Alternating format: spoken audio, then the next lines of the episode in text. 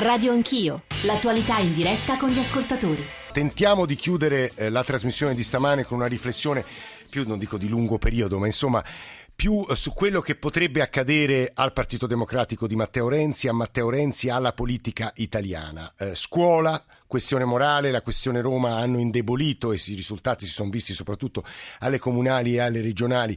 La linea è anche la forza del Partito Democratico stesso, e capire che cosa potrebbe accadere, ma capire soprattutto, alla luce di quello che ci stanno scrivendo gli ascoltatori sulla scuola, tutte persone che non votano più Partito Democratico, tutte persone che contestano la verticalizzazione del potere, anzitutto con un politologo che forse per primo, e mi permetto di dire con maggiore profondità, ci sono dei suoi saggi molto belli su questo, ha studiato il modello di personalizzazione della politica, un fenomeno che ha coinvolto tutto l'Occidente. L'Italia è stato in questo senso un laboratorio particolarmente interessante. Matteo Renzi è in fondo figlio di quella tradizione, ma a questo punto si pongono delle questioni: cattiva comunicazione, difficoltà, impossibilità in Italia di verticalizzare il potere e fragilità del modello personalizzato di politica. Prima di riflettere con Mauro Calise su questo, Michele D'Avellino, che credo ponga questa questione magari in modo laterale ma comunque in modo esplicito. Michele.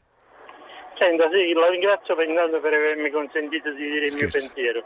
Io ritengo, essendo un insegnante e in famiglia diversi insegnanti, compresa mia figlia che è una precaria, io ritengo che Renzi tutte queste cose non le ha dette quando è apparso sul proscenio.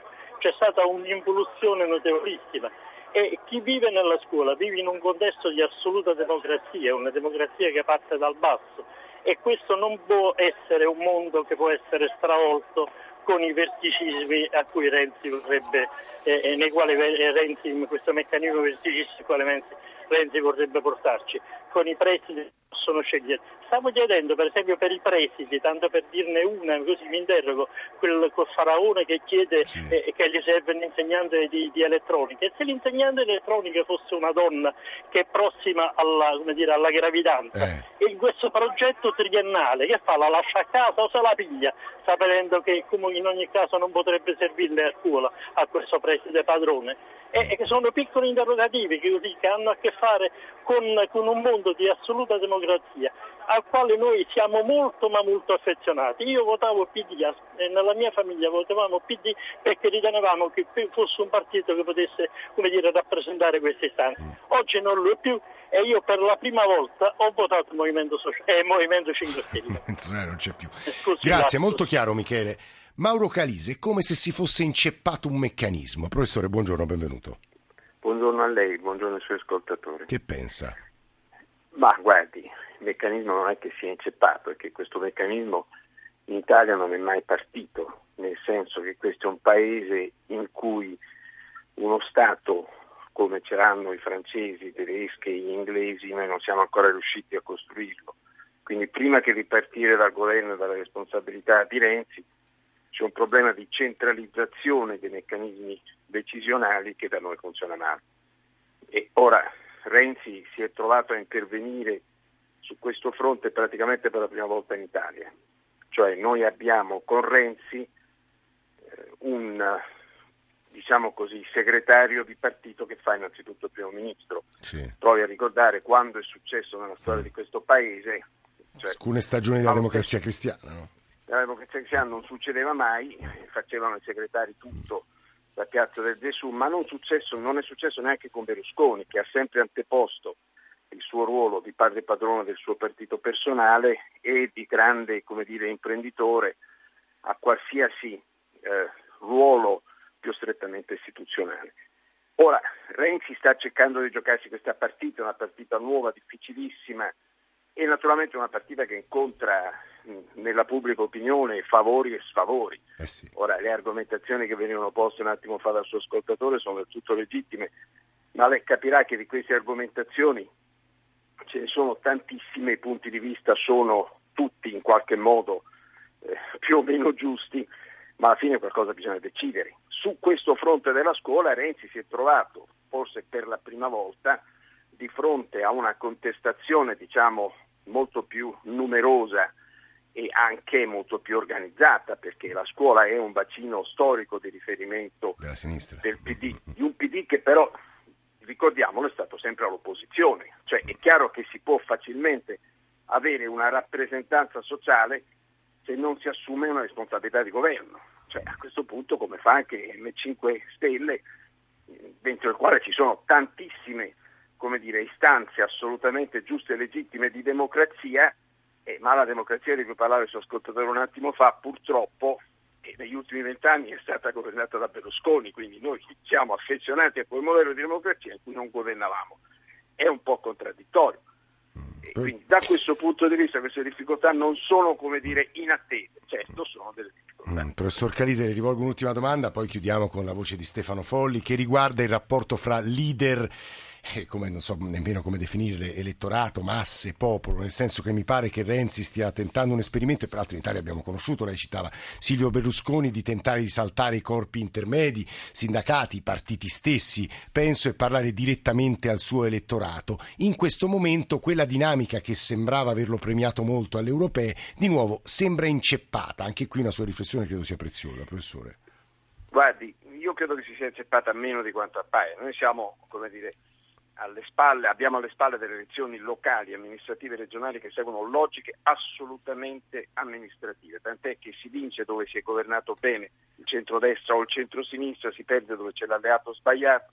Io credo che in tutta questa partita Renzi ci sia entrato molto poco. Naturalmente quello è il terreno in cui ovviamente non c'è un rapporto diretto come quello di cui lei giustamente parlava. Bisogna vedere, non appena si torna su territori molto più consoni al Premier, quali appunto quello delle elezioni nazionali, ma anche io credo le amministrative che avremo nelle grandi città dove c'è un vero elettorato d'opinione fra un anno, beh lì Renzi la partita se la giocherà tutta. E non dimentichiamoci che la forza di Renzi sta nelle sue capacità ma anche nelle incapacità degli altri. Fintanto che i competitor si chiameranno Salvini, Renzi ha molta strada davanti. Mauro Calise insegna scienze politiche all'Università Federico secondo di Napoli, è presidente della Società Italiana di Scienza Politica. Lo ringraziamo molto. Stefano Folli, buongiorno e benvenuto. Buongiorno a voi. Editorialista di Repubblica, è molto interessante quanto ha scritto in un po' di note politiche degli ultimi giorni Stefano Folli, perché ha insistito molto sul caso Roma, il laboratorio Roma come motore di un'erosione di consenso di Renzi, ma anche mi pare Folli possa, si possa affermare, diceva poco fa Calise, gli avversari di Renzi sono deboli, fino a qualche settimana fa dicevamo c'è un uomo solo a comando, l'inevitabile per richiamare Giolitti, Renzi, perché non si vedono possibili alternative. In questo momento però invece sembrerebbe che la situazione sia cambiata. Che dice Folli? Ma io sentivo adesso il professor Calise e ha perfettamente ragione a dire che queste elezioni amministrative molto locali, molto circoscritte, obbediscono a logiche proprie, però è anche vero che la sensazione che si avverte nel paese, la avvertiamo noi che, insomma, che seguiamo eh, queste vicende, è che ci sia un'erosione effettivamente del consenso e della popolarità del Premier, che ha perso un po', diciamo, il tocco magico, sì, che l'aveva portato al quarantuno per cento delle europee l'anno scorso. Le europee che sono anche, anche quelle, però non dimentichiamolo, un grande sondaggione, sono elezioni molto atipiche anche quelle.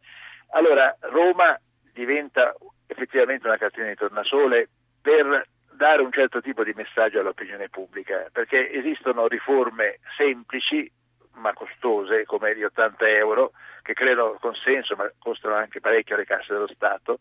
Esistono riforme complicate che tolgono consenso, è stata citata la scuola, sì, e potrei citare la gestione dell'immigrazione, che non è una riforma ma è qualcosa che è un terreno davvero spinoso. E poi ci sono, diciamo, interventi eh, sulla moralità pubblica, eh, tagliare il cordone ombelicale di Roma, dove eh, sull'immigrazione sono stati commessi gravissimi errori e gravissimi abusi che si eh, sprigionano come un veleno e vanno a toccare proprio l'opinione, il, l'elettorato di opinione in varie parti del paese. Quello credo che sia oggi una priorità di Renzi. Ecco, se Renzi vuole ripartire da qualche parte non potrà essere l'immigrazione, dove è molto difficile gestire qualche cosa che dia un segno di novità presso l'opinione pubblica, ma Roma cambiare... Scusi, scusi Folli, allora faccio una domanda secca, se ci riesce mi dia una risposta secca, sì, vuol dire vabbè, che per Marino i giorni sono contati? Io penso proprio di sì, penso che Marino debba capire che il terreno è, insomma, la situazione è cambiata, per lui lui non ha responsabilità dirette, non ha commesso, è innocente rispetto a, sì, alle inchieste giudiziarie, però politicamente il quadro è totalmente cambiato. Mm, questo è un punto di grande interesse, se posso dire. Stefano Folli, grazie anche a lei, devo a dire voi, ci sono degli sms molto interessanti di ascoltatori che a questo punto ragionano sul rapporto fra italiani e potere, sul rapporto tra italiani e verticalità, vertici del potere, sulla nostra, su che cosa vogliamo noi come popolo. Sono, capisco, anche affermazioni generiche, troppo, troppo generiche, ma insomma è molto interessante il rapporto fra un popolo e il potere. Gli italiani in questo forse hanno delle forme di anomalia rispetto ad altre grandi democrazie europee. La linea adesso va al giornale radio e ha una puntata speciale, se posso dire così, della Radio Ne Parla, molto importante, molto bella, durerà un'ora e mezza, da Laino Castello in provincia di, Con- di Cosenza, uno dei borghi che sono attraversati dalla statale diciannove che funge da autostrada in questo momento da quando il viadotto Italia è crollato, ed sono più di cento giorni. Alessandro Pazienza, Stefano Capogna e Fernando Conti in console questa mattina, e poi la squadra di Radio Anch'io, Alessandro Forlani, Nicola Amadori, Valeria Volatile, Alberto Agnello, Alessandro Bonicatti, Camilla D'Angeli, Valentina Galli, in regia Cristian Manfredi.